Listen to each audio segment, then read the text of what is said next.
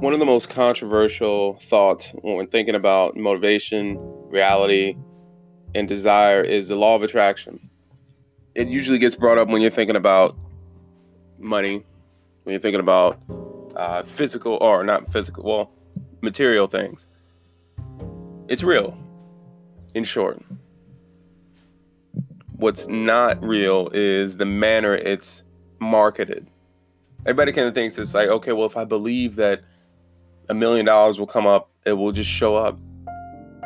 That's not even ludicrous because what we're starting to find out and have evidence for, especially in quantum mechanics, is that the rules that we garner our life by go out the fucking window once you go subatomic. For instance, you have two atoms or two particles that can exist in a superposition, which is basically where two particles exist in two places at one time. That shouldn't be happening clearly, but it does. So, with that said, we're starting to find out that reality is a lot different than what we're taught and told. And more than that, it's more different than we are willing to accept. And life is a lot more complicated than we are willing to at least try to understand.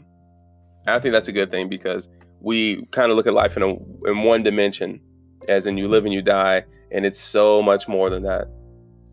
It's even so much more when you just add purpose to it. Then you have a, a purposeful, meaningful life that you're proud of, and it's so much more than that. So wait till we get to the next step. Being just happy with meaning and duty. Wait till we get to the next step. And you're gonna be like, holy fuck. So anyway, let's look at it both ways. The law of attraction being metaphysical and practical. So, first off, metaphysical that you just believe in something and it will eventually come about in some way, shape, or form. I think that can be true because we design the reality around us with our thoughts. And reality, perception is reality. So, whether or not you believe in it if I believe something to be, it is. For instance, religion. There's no such thing as God, but everybody believes in that shit. And it's real to them. And they'll find ideas to base their belief on and say, okay, well, that's evidence. So we have plenty, we see this plenty, even if we don't want to believe in the law of attraction. I think that we can access uh, our higher self. I think that we can we manipulate reality anyway without knowing it using magic, but uh, most of it is just unconscious. And plus, we were raised to believe a certain way. So if we can undo that way of thinking, I think it's very possible that we can do absolutely amazing things. Now, practical magic, the occult, all that, everything that I've found as I finally start to do research and, and not be scared of uh, offending God, I found out that everything is really practical. Not only really practical, simple. You know, uh, a lot of stuff in magic has to do with the uh, with helping you focus intention. So the bottom line of intent uh, of uh, magic, no matter what it is, is the intent. And I think that's fascinating because everything else is just a tool to help guide that intention into being. You don't necessarily need anything if your mind is strong enough. Just the will. Think about that. If that's the basic of magic, we have all been casting spells and doing this daily, even if you just want some McDonald's. I want some McDonald's, so let me will in a, a way to do it. Checking my bank account, grabbing the keys, going to the McDonald's, and boom, I have it. Oh my God, magic. So, on a very, very simple level, that's magic. That's the law of attraction. So, if you believe in yourself, you are able to accomplish great things. You are able to move mountains. And I'll give you an example. Obviously, I want uh, this weekend to kind of pass before I really make an episode about my birthday and how I made things happen. But I have some really cool stuff about to happen. Even in the midst of a lockdown, I'm not going to do anything crazy. And we're going to have a bigger party, me and my friends, because I know my, my cousin, his birthday's today. Happy birthday, Tonio. My brother's birthday was on the 13th, and my other brother's on the 27th. I have other friends who have birthdays this month. Uh, Anna, shout out to you. Happy birthday. Your birthday was yesterday. I don't even know if she listens, but there you go. Um, so we'll we'll do something. We'll throw a big party or when when all this is over. So it might not be till like July, but we'll we'll do it the right way, y'all.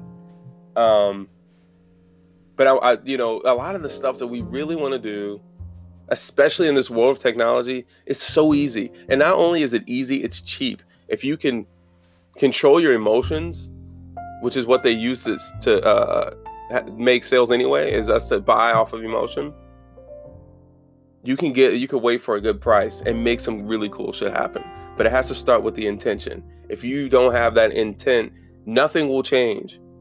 I work with kids that don't have families kids that aren't happy with life kids that are depressed suicidal some unique mental illness drug induced psychosis. I work with them all.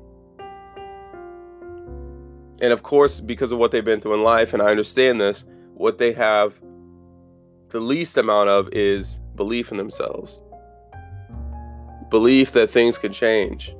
Some of them are so young that at 13, to grasp this concept or to have to is extremely painful. And I realized that because I had to do it at 11, some younger than me. And you know what? It is what it is. And the sooner I was able to say that, I was able to think more about what I want. And what I did want was a family. What I did want was this and that love, clothes. That's great. So, boom, the intent is to have that. How do I get it? Once the desire is there, the universe puts the things in order for it to happen. That's just how it is. And you have to seize those opportunities. I think a lot of people forget that you're supposed to do something about it. That you're supposed to act on this on this desire to have. The world is yours to be playful in. And even in the face of death, this lockdown, there are so many opportunities. And maybe it could just be my perspective. I'm willing to be wrong. Fuck it. Maybe I'm just so positive that my brain has been wired in such a way that I refuse to allow negative scenarios to exist in my head. It's very possible. But I don't think that that's the case. I think I've been through so much shit that I've seen both sides of the coin.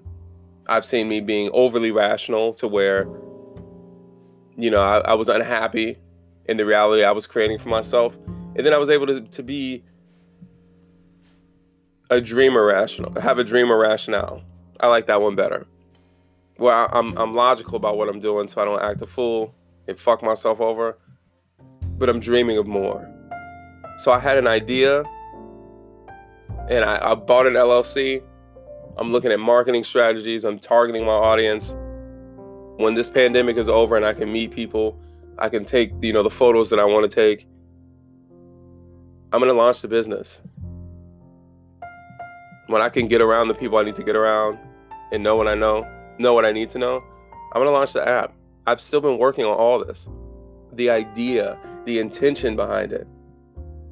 Just the small details this this this time to sit and reflect and be at home is a blessing. If you are not on the street, if you're not starving to death, you're winning right now. And there's really no reason for us to be complaining. So what are you focusing your intention on? Because reality is just a, a a result of your intention and what you pay attention to. My intention is to be successful. My intention is to show people different. I do it at work all the time. I actually was on the adult unit for a short amount of time. As soon as I walk in there, somebody said, Hey, do you remember me? Turns out it was a kid that was there when I first started working youth on the adult unit. And of course, now when I talk to anybody else, don't talk to my husband. I know he's beautiful. Leave him alone. This patient is obsessed with me, but I, even some goofy shit I say. I'll be at the store before this before the day before the um everything was on lockdown i was at dick's sporting goods. I always went there to get my my adidas joggers and shirts. And uh a girl walked up to me she just said hi to me. And then she walked back up to me. It was like hey i don't know if you remember me but you really helped me. So if i have hundreds of people, you know, reaching out to the facility, trying to find me on social media, calling the unit, uh, randomly running into me and saying that I helped them, I can help thousands. You know, even if I just got into touch with a couple people who just needed somebody to talk to. That intention birthed something that may, may save somebody's life. And I'm not trying to be narcissistic about it, like, oh, well, my business is going to save lives. And that, I mean, but fuck it, that's a good thought. But I had the intention and then I acted on it. My mentor taught this to me. Now, I didn't come up with this. My mentor taught me about the law of diminishing intent. That when, when you desire to do something, that energy is there. That universal energy is present in you. And if you don't act on it, it's not as powerful. I'm not trying to steal his content. Go ahead and DM me and I will tell you who it is. But by law, these things have to happen when you have that power behind you and when you also have the action. It will happen. But the, a lot of the, what people lack is patience. People don't want to wait for these things to happen. The pieces have to come together.